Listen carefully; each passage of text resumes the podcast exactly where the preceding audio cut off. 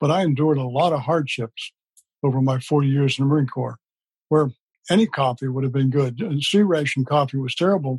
Sometimes we couldn't even have the means to eat it. And being out in the environment, being in hostile environments, in my retirement, I've enjoyed the comforts of life. But it also, I rationalized some of these things. Well, that, yeah, it's a K cup, but I paid for it over my career with all the, uh, the things I gave up over my career to do it. Probably not the best citizen in me, but it's the way I think about some of these things. I may criticize my neighbors who put their leaves in plastic bags, but I'm unwilling to give up some comforts. And I rationalize, I quote unquote, deserve this because I sacrificed earlier in my life giving these things up. It may make me feel comfortable for a while, but it's not what a good citizen would do. I mean, again, it's really small things. I enjoy a long, warm shower. Yeah, I don't take them quite as long and as warm as I did. I said, you know, this is really, this is an excess. You know, 20 minutes standing in the shower you can get a shower in five or six minutes. So maybe I'll take a 10 minute shower instead of stand here and enjoy it. 76 we made it feel comfortable, but there's nothing wrong with 70 or 68 in the house. What you learn, particularly in difficult circumstances in combat, are all people are the same. All people have the, the ability to be good. There's a real love that develops between those that you serve with in those circumstances. When we have reunions now of the company I had in Vietnam, there are more tears shed because of that relationship. It's more like a family. One of the things you learn is that you respect everyone. Everyone should be treated with dignity. Now, there are many people whose views for political, religious, economic views I don't agree with but I have to treat them with dignity. I do not accept some of their ideas.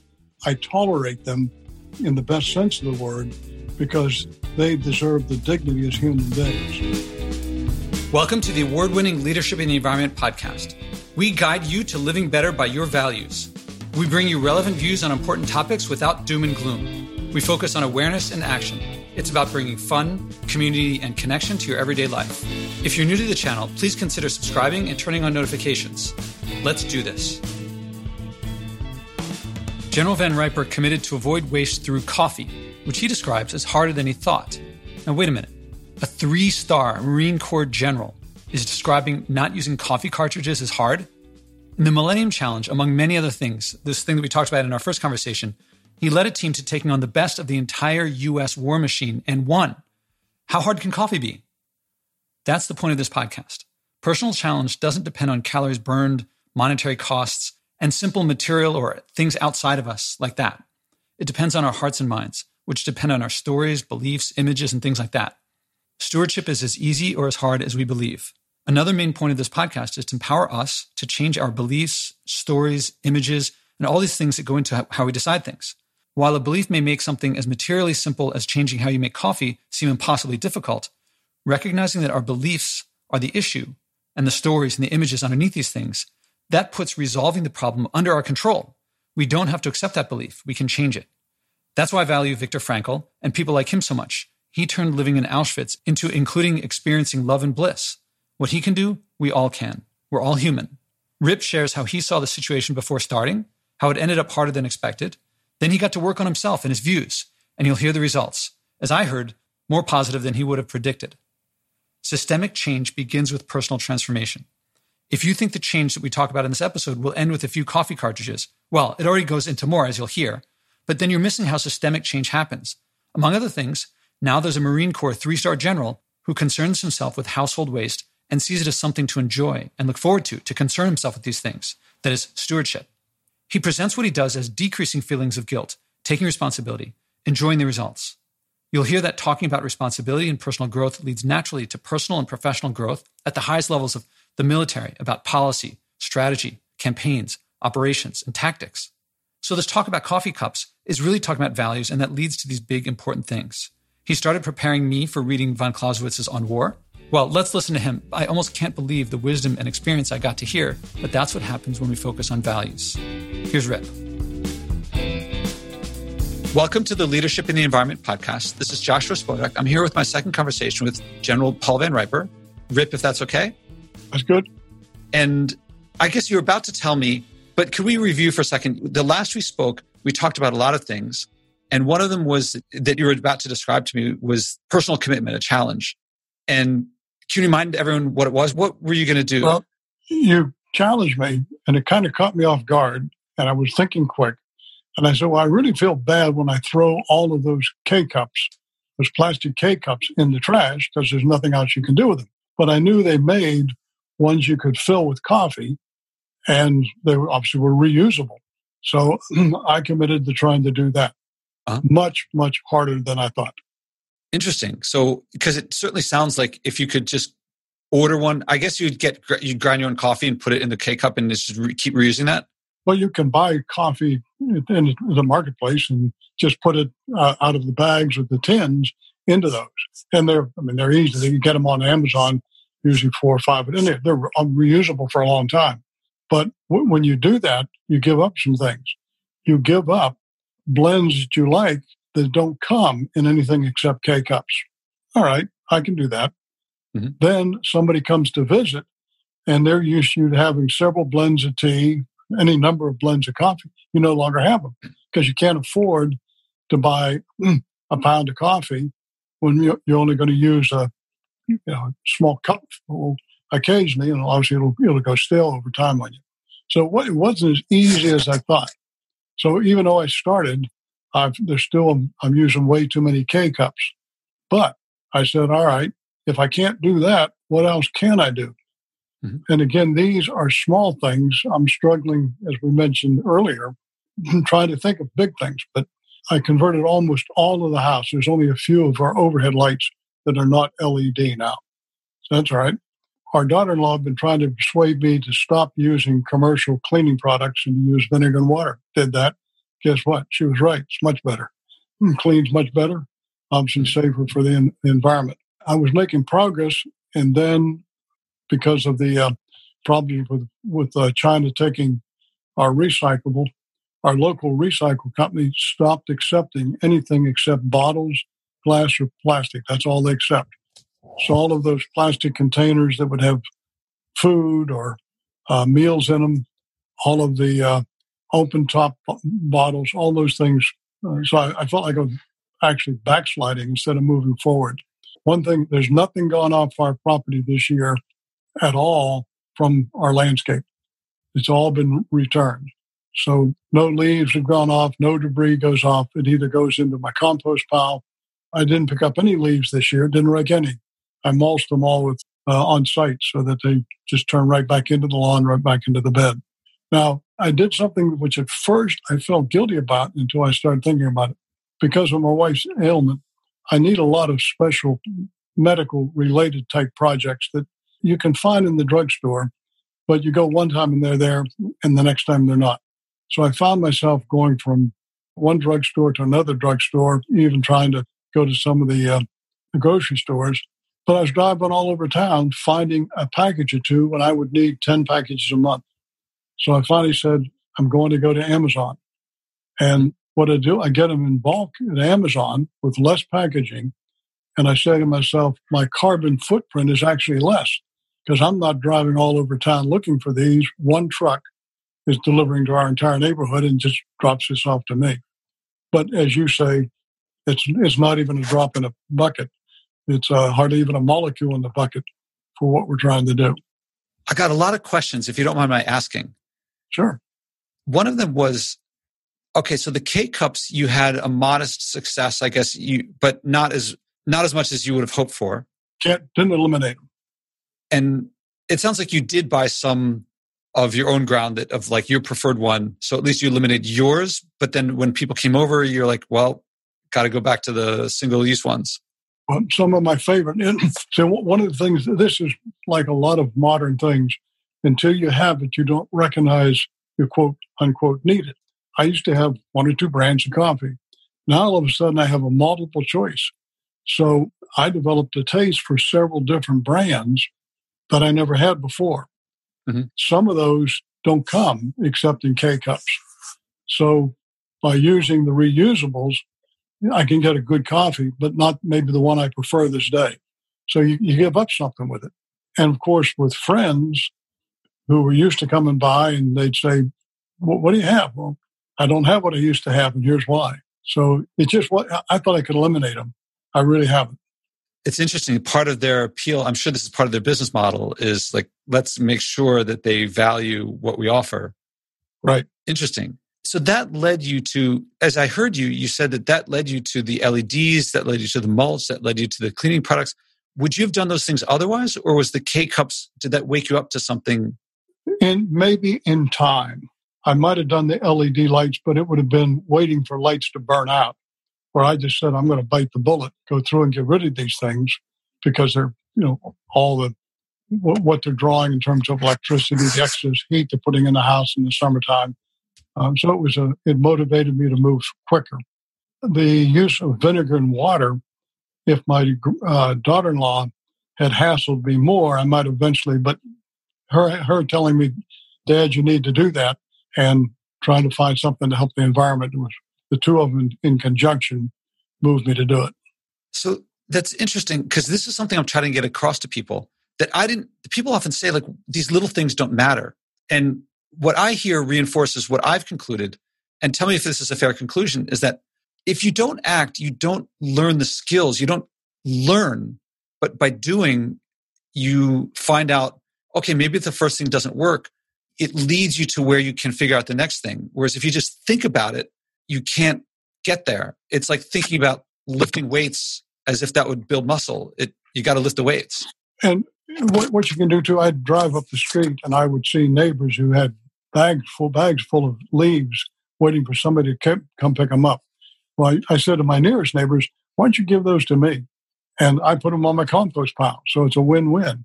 Then go out into the those all go someplace to be put into compost piles, but it's more trucks hauling it off. It's, it's hauling it off someplace and then bringing it back.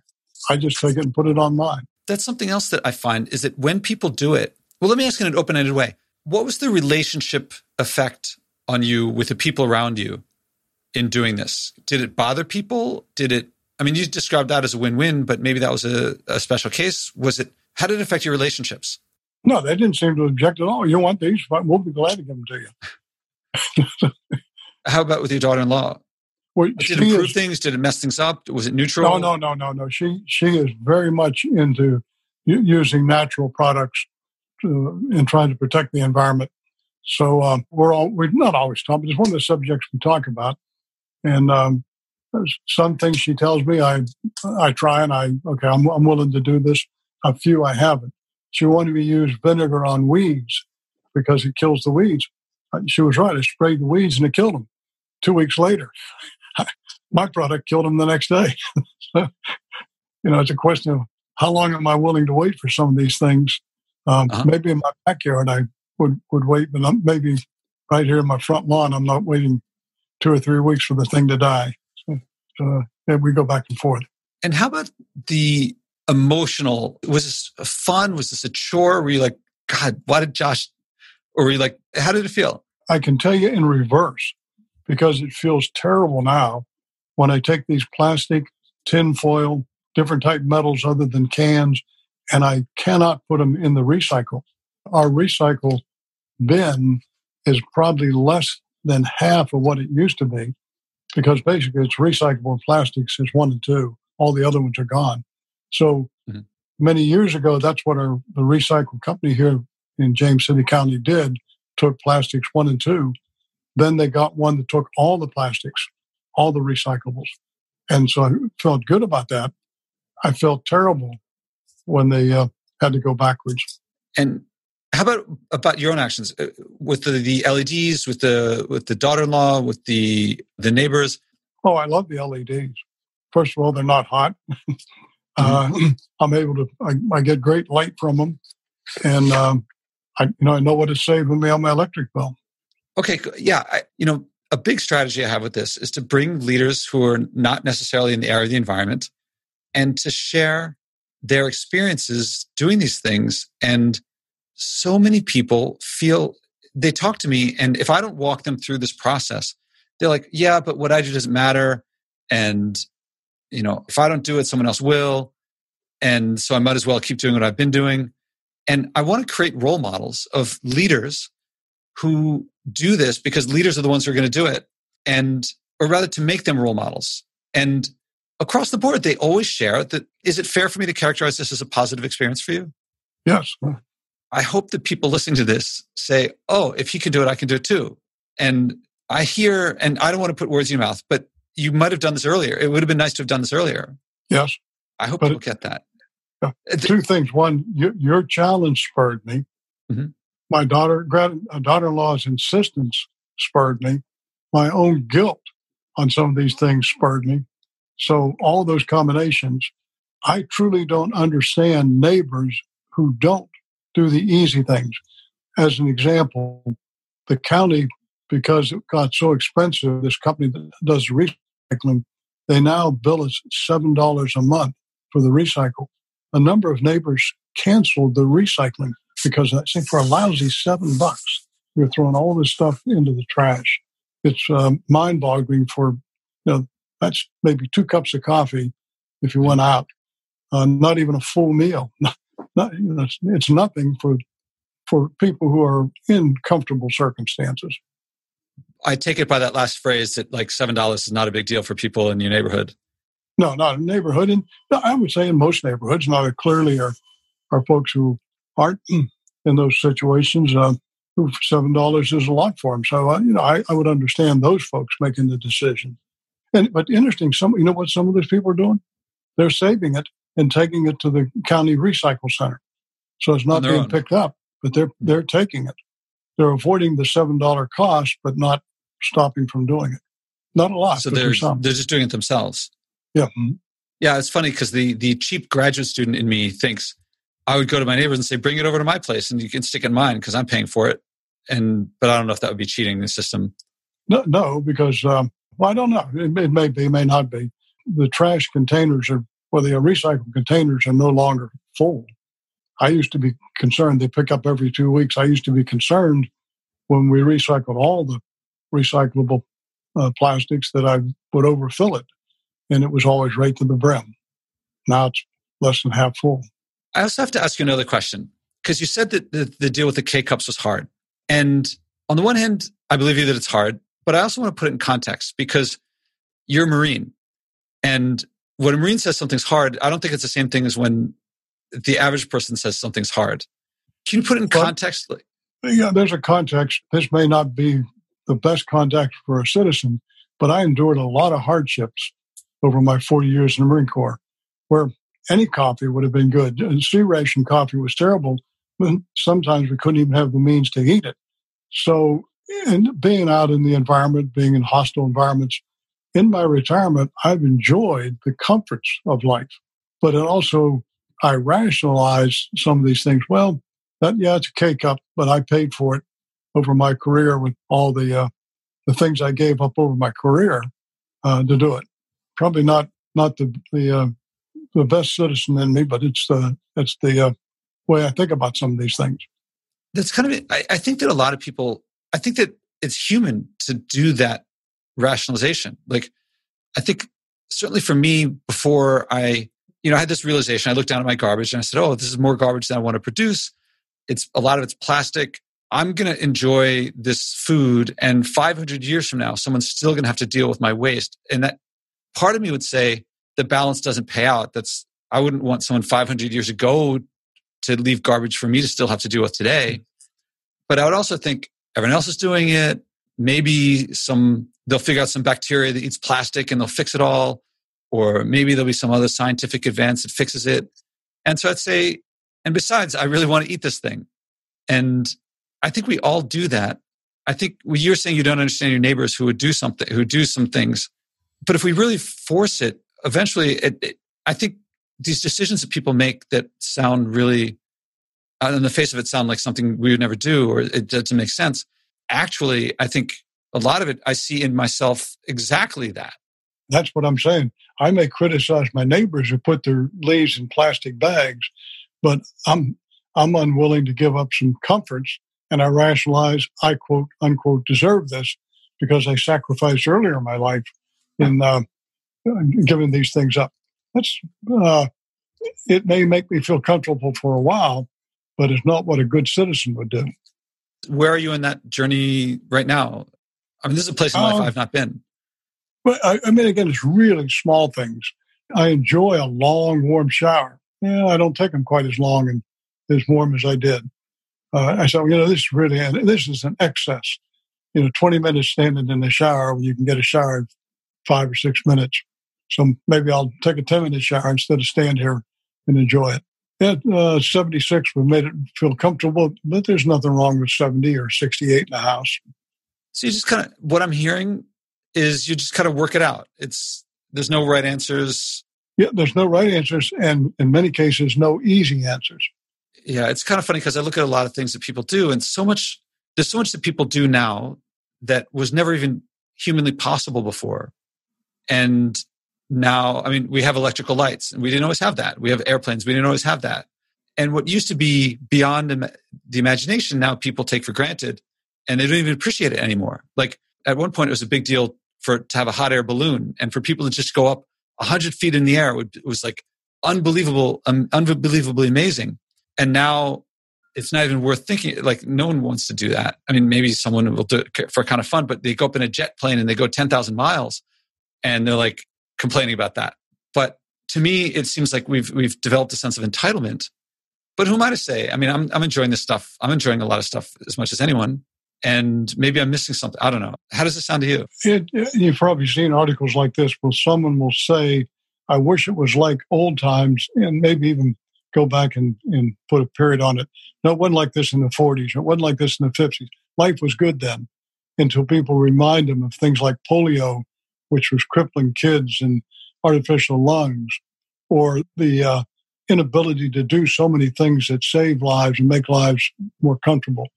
And it doesn't, or or you talk about some of the uh, the social things that we've done in terms of discrimination, trying to overcome it. So the, the good old days aren't necessarily all good, though there are things there that um, we probably we've gone in excess to to make it better. I, today it's got its issues as well, though. I mean, there's opiates and addictions and obesity and diseases and and the um, the, the thing that troubles me with that is the uh, the fact that so many folks don't realize what's happening around them in terms of a uh, of maldistribution of income, of how things are done that hurt them, but they they don't recognize it. They actually protect the system that is in uh, in the long run hurting them actually, you just brought up something that maybe I've talked to a lot of people about our last conversation. And my impression, if I don't mind sharing, I want to share something with you, an observation that it seemed like a lot of stuff that you talked about seemed at a cultural level. It seemed you were talking about, I expected a certain military perspective, but it seemed like a lot of your leadership seemed, here's how I put it to others, saying, I don't know because I, it's out of my world. But it seemed to me like each star that you get as a general you were learning things at a cultural level. You were learning something about humans that was it seemed to transcend my my understanding of military leadership. Not that I know that much about it. Was there training that you get? Was I reading something that was there? That do you get what I'm asking? Well, there's there's a couple of questions embedded in uh, what you've just asked me. One is relationship with people. What you learn, particularly in difficult circumstances in combat, are all people are the same. All people have the, the ability to be good. And uh, there's a certain, there's a real love that develops between those that you serve with in those circumstances. And when we have reunions now of the company I had in Vietnam, there are more tears shed because of that relationship. It's more like a family. And one of the things you learn is that you respect everyone. Everyone should be treated with dignity. Now, there are many people whose views for political, religious, economic views I don't agree with, but I have to treat them with dignity. I do not accept some of their ideas. I tolerate them in, in the best sense of the word because they deserve the dignity as human beings. That's the men that you served with. Well, or does that extend to everybody? It, it, I, I learned. I learned over time where in my younger days, I went through a checkout line. I went through a checkout line. That was it. Might say hello to the mm, person run the cash register. Now I'm conscious of not holding people up, but I love to engage with with uh, folks in checkout lines. You know, sense of humor, talking about uh, things as simple as the weather to their conditions. I mean, you you meet some really interesting people, uh, and with wait staff. If you take the time to talk to wait staff, um, I, I, met my, the first person I ever met from out, out of Mongolia. He was a, a waiter in a restaurant in the suburb of D.C. Can you imagine talking to somebody from outer Mongolia and all the things he, he shared with me? So yeah, spend time and, and, and be very generous if you if you have the ability with some of these people. We were at a uh, restaurant for lunch one day, and the waitress was just not. She was almost surly, and my wife said she doesn't deserve a tip. I said, "What's the difference? Let's give her the normal tip we do, which is is way more than the twenty percent." We handed it to her. She burst down crying. You know why? It was the first tip she'd gotten all day. And this was near the end of the day. So you've got to have empathy for people and respect them and, and treat them with dignity. So that, that's what you learn over a lifetime.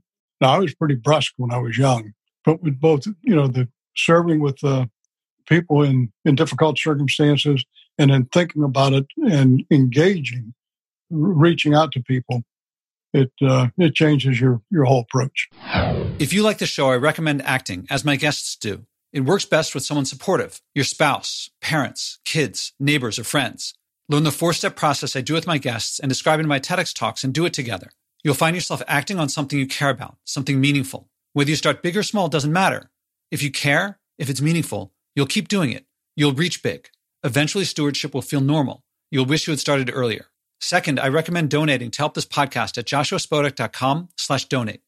I promote degrowth and stewardship, which no advertiser will touch, but brings joy, community, connection, and abundance to you when you act and global change in the long run. Help us keep going. That's joshuaspodek.com slash donate. So did this inform you as in your, you're talking about a 40 year career. Vietnam was in the first decade or two of your career? I uh, came into the Marine Corps in 56 and I was in Vietnam the first time in 65, the second time in 68. So about 10 years in and so, and then, so later when you're a general, how does that play in? Because it, it felt like you had an understanding. You're talking about a human one person. And I feel like groups of people have a different personality than individuals.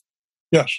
Did that also come from, was that also built on the combat experience or was it did something come later when you, i mean i imagine when you have tens of thousands of men reporting to you something else happens but i, I don't know What if you've if you've come from the bottom which you obviously are in the military you have a much deeper appreciation than if you do a lateral move into an organization if you'd move from one field to another without understanding what those under you have endured uh, have gone through so um, so you, you don't you obviously are not in the same degree of danger nor uh, hardship the more senior you get.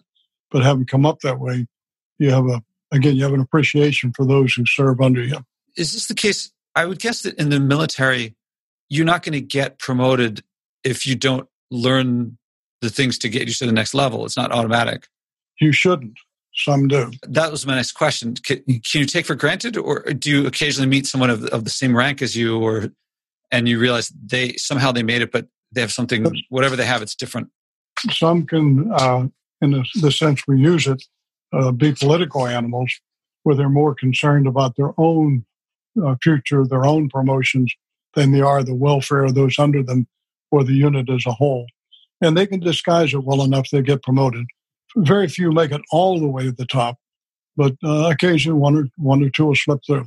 When, when you see things like um, in the newspaper, what the phrase will be used that a person was relieved because they lost confidence in his or her ability to command. That almost always is either moral turpitude, they've crossed the boundaries of, of morals or ethics, or they don't know how to interact and treat people properly.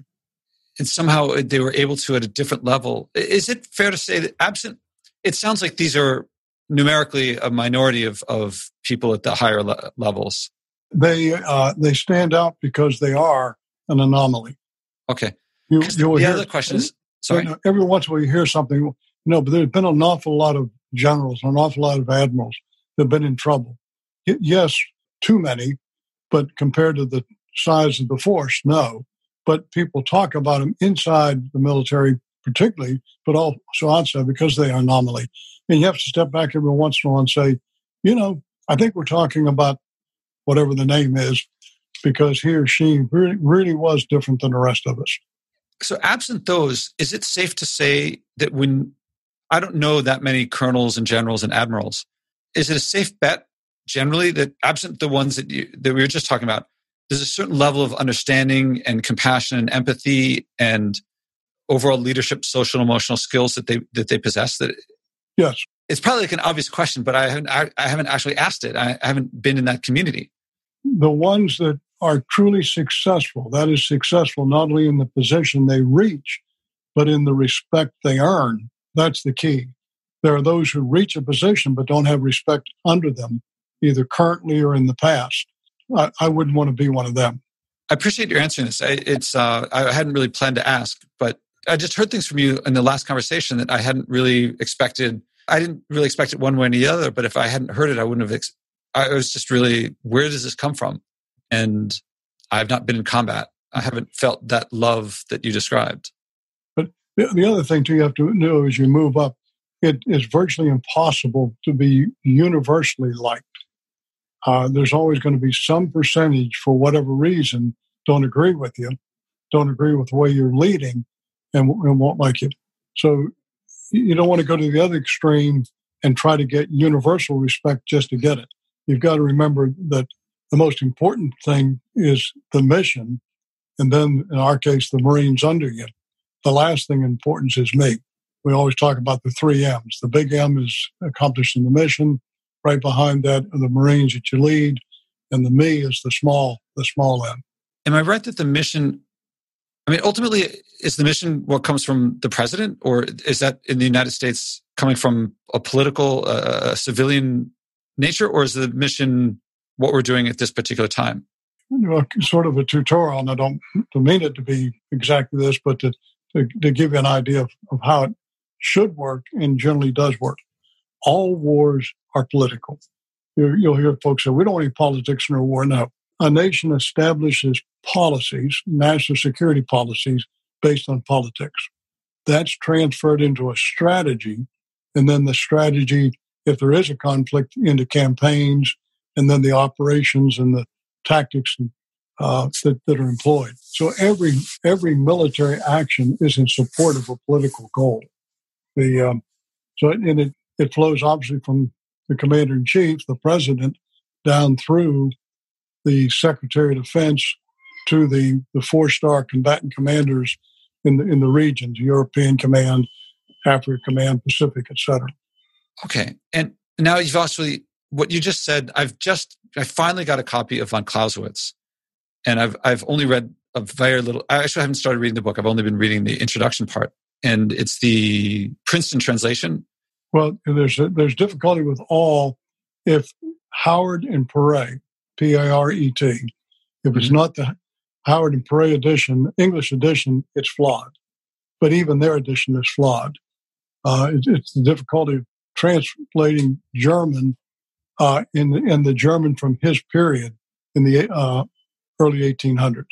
And I hope that someday I can come back to you with questions about von Clausewitz because it feels like what you're talking about strategy is probably going to be useful for if my goal is to influence lots of people in the area of the environment. It feels like it would probably be useful. It's very difficult to read on war without a mentor.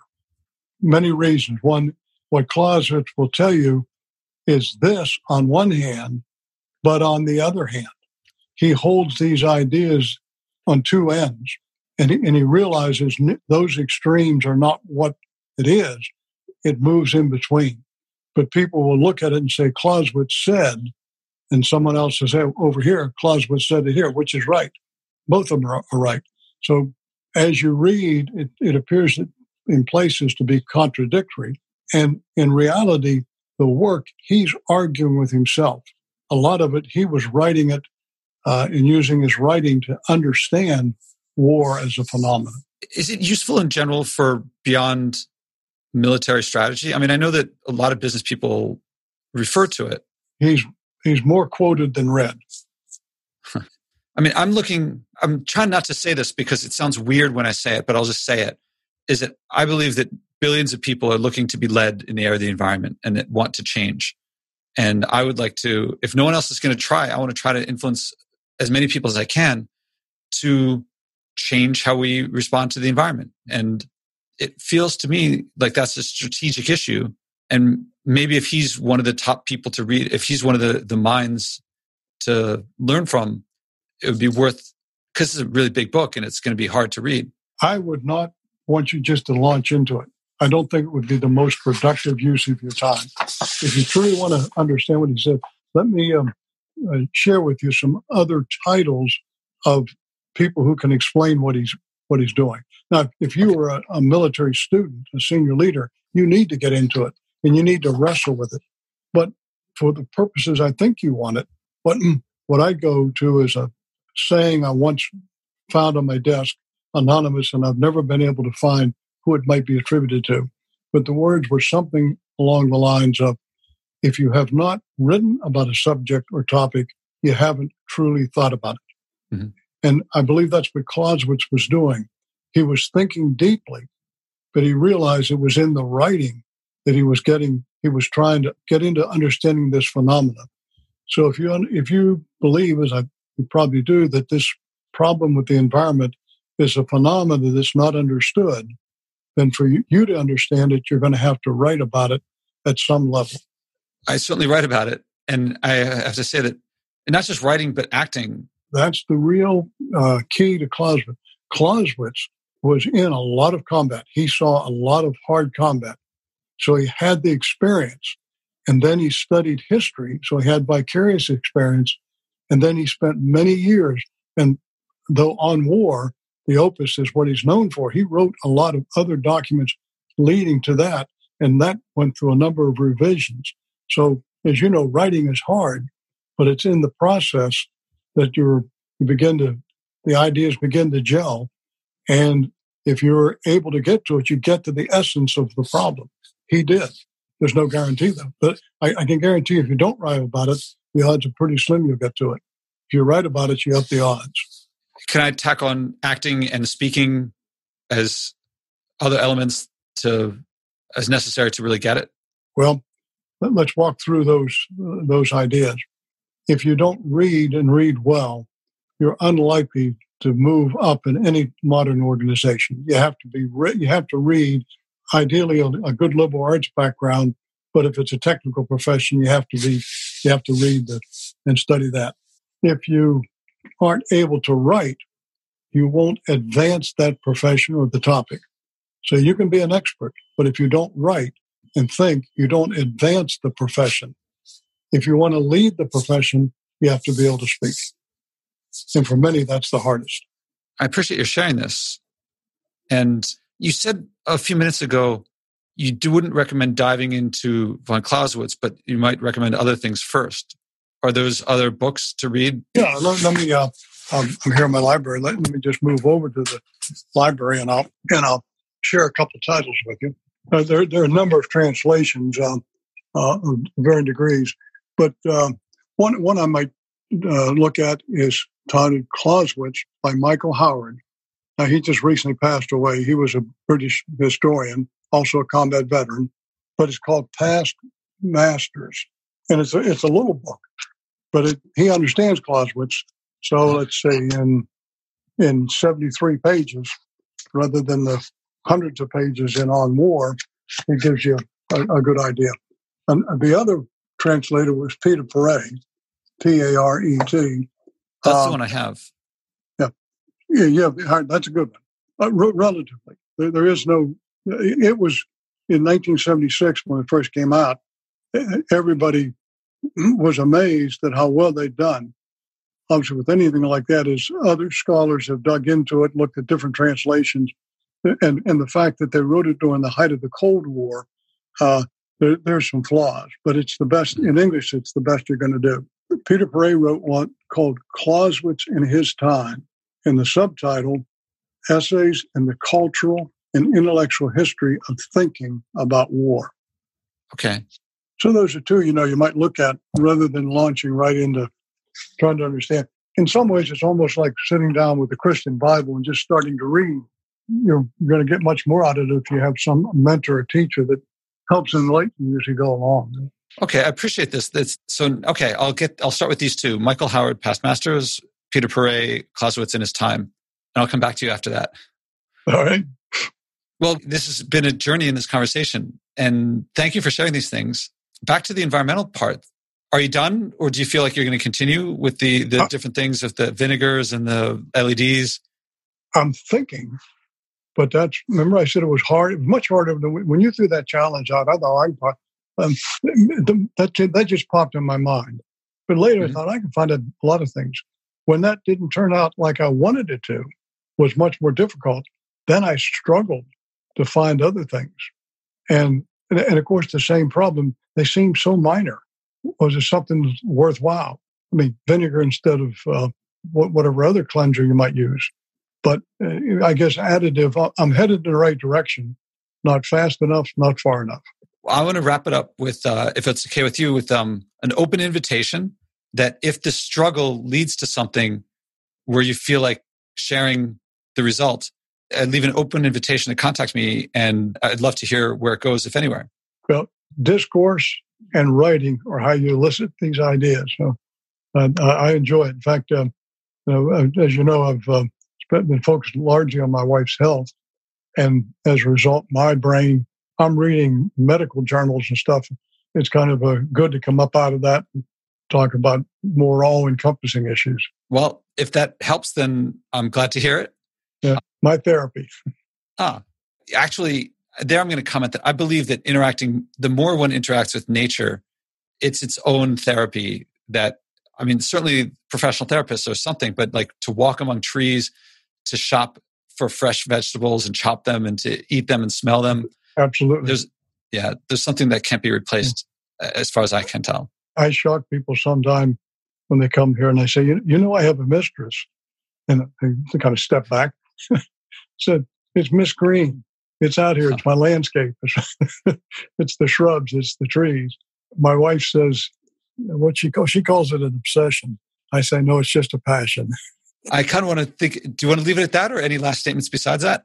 No, I can't think anything else. I just uh, but but when you you know th- my my own therapy for my own well being are two things. One is anything that's intellectually stimulating, which discourses like this are, uh, reading, or being out in nature, whether it's uh, you know, paddling a canoe or down on my knees digging in the soil. General Paul Van Riper, thank you very much. Okay, appreciate it. This conversation helped prompt me to read the strategy works he described, as well as valuing writing about sustainability. Beyond my blog, I'm working on my book and seeing how it reveals the core, as he described, of sustainability leadership. Back to Rip, I remember watching a video biography of President John Adams. After he was president, I remember seeing showing him fixing shingles on his roof. It just seems a normal thing for people to do. I don't know if presidents today do that, but I thought of how human we all are, whatever our status, whatever importance we give ourselves. As JFK said, in the end, we are all mortal. We share the same air, land, and water. We can view changes to act in stewardship as obligations, as chores, sacrifice, and burden. That seems to be how most people look at it as hardships for us. Focusing inwardly on our experience of these things, focusing inwardly characterizes depression, from what I hear. By contrast, we can view stewardship of nature as connecting us to others, taking responsibility for how our behavior affects them, taking their concerns into account. Little improves how we feel more than acting in service of others, especially those helpless to defend themselves for the consequences of decisions that we make for ourselves. And that's leadership. Even if we want to get ahead and we think we have to do for ourselves, acting in service of others responsibly is leadership. Even if the only reason I want to lead is for myself to get ahead, it still works. If I want more happiness, it also works. If you prefer seeing stewardship as a burden, keeping you from your career, that's your choice. But Rip shared otherwise, at least as I heard it. How many people are bringing a message of joy from what everyone calls saving the environment, but I call the future? Step by step, this podcast is creating a culture of joy, community, and connection around sharing and acting on our environmental values. Again, there's no profit in buying and wasting less, but we'll all love our lives and relationships more when we do. I can use your support. Please donate at joshuaspodek.com slash donate. Again, that's joshuaspodek.com slash donate.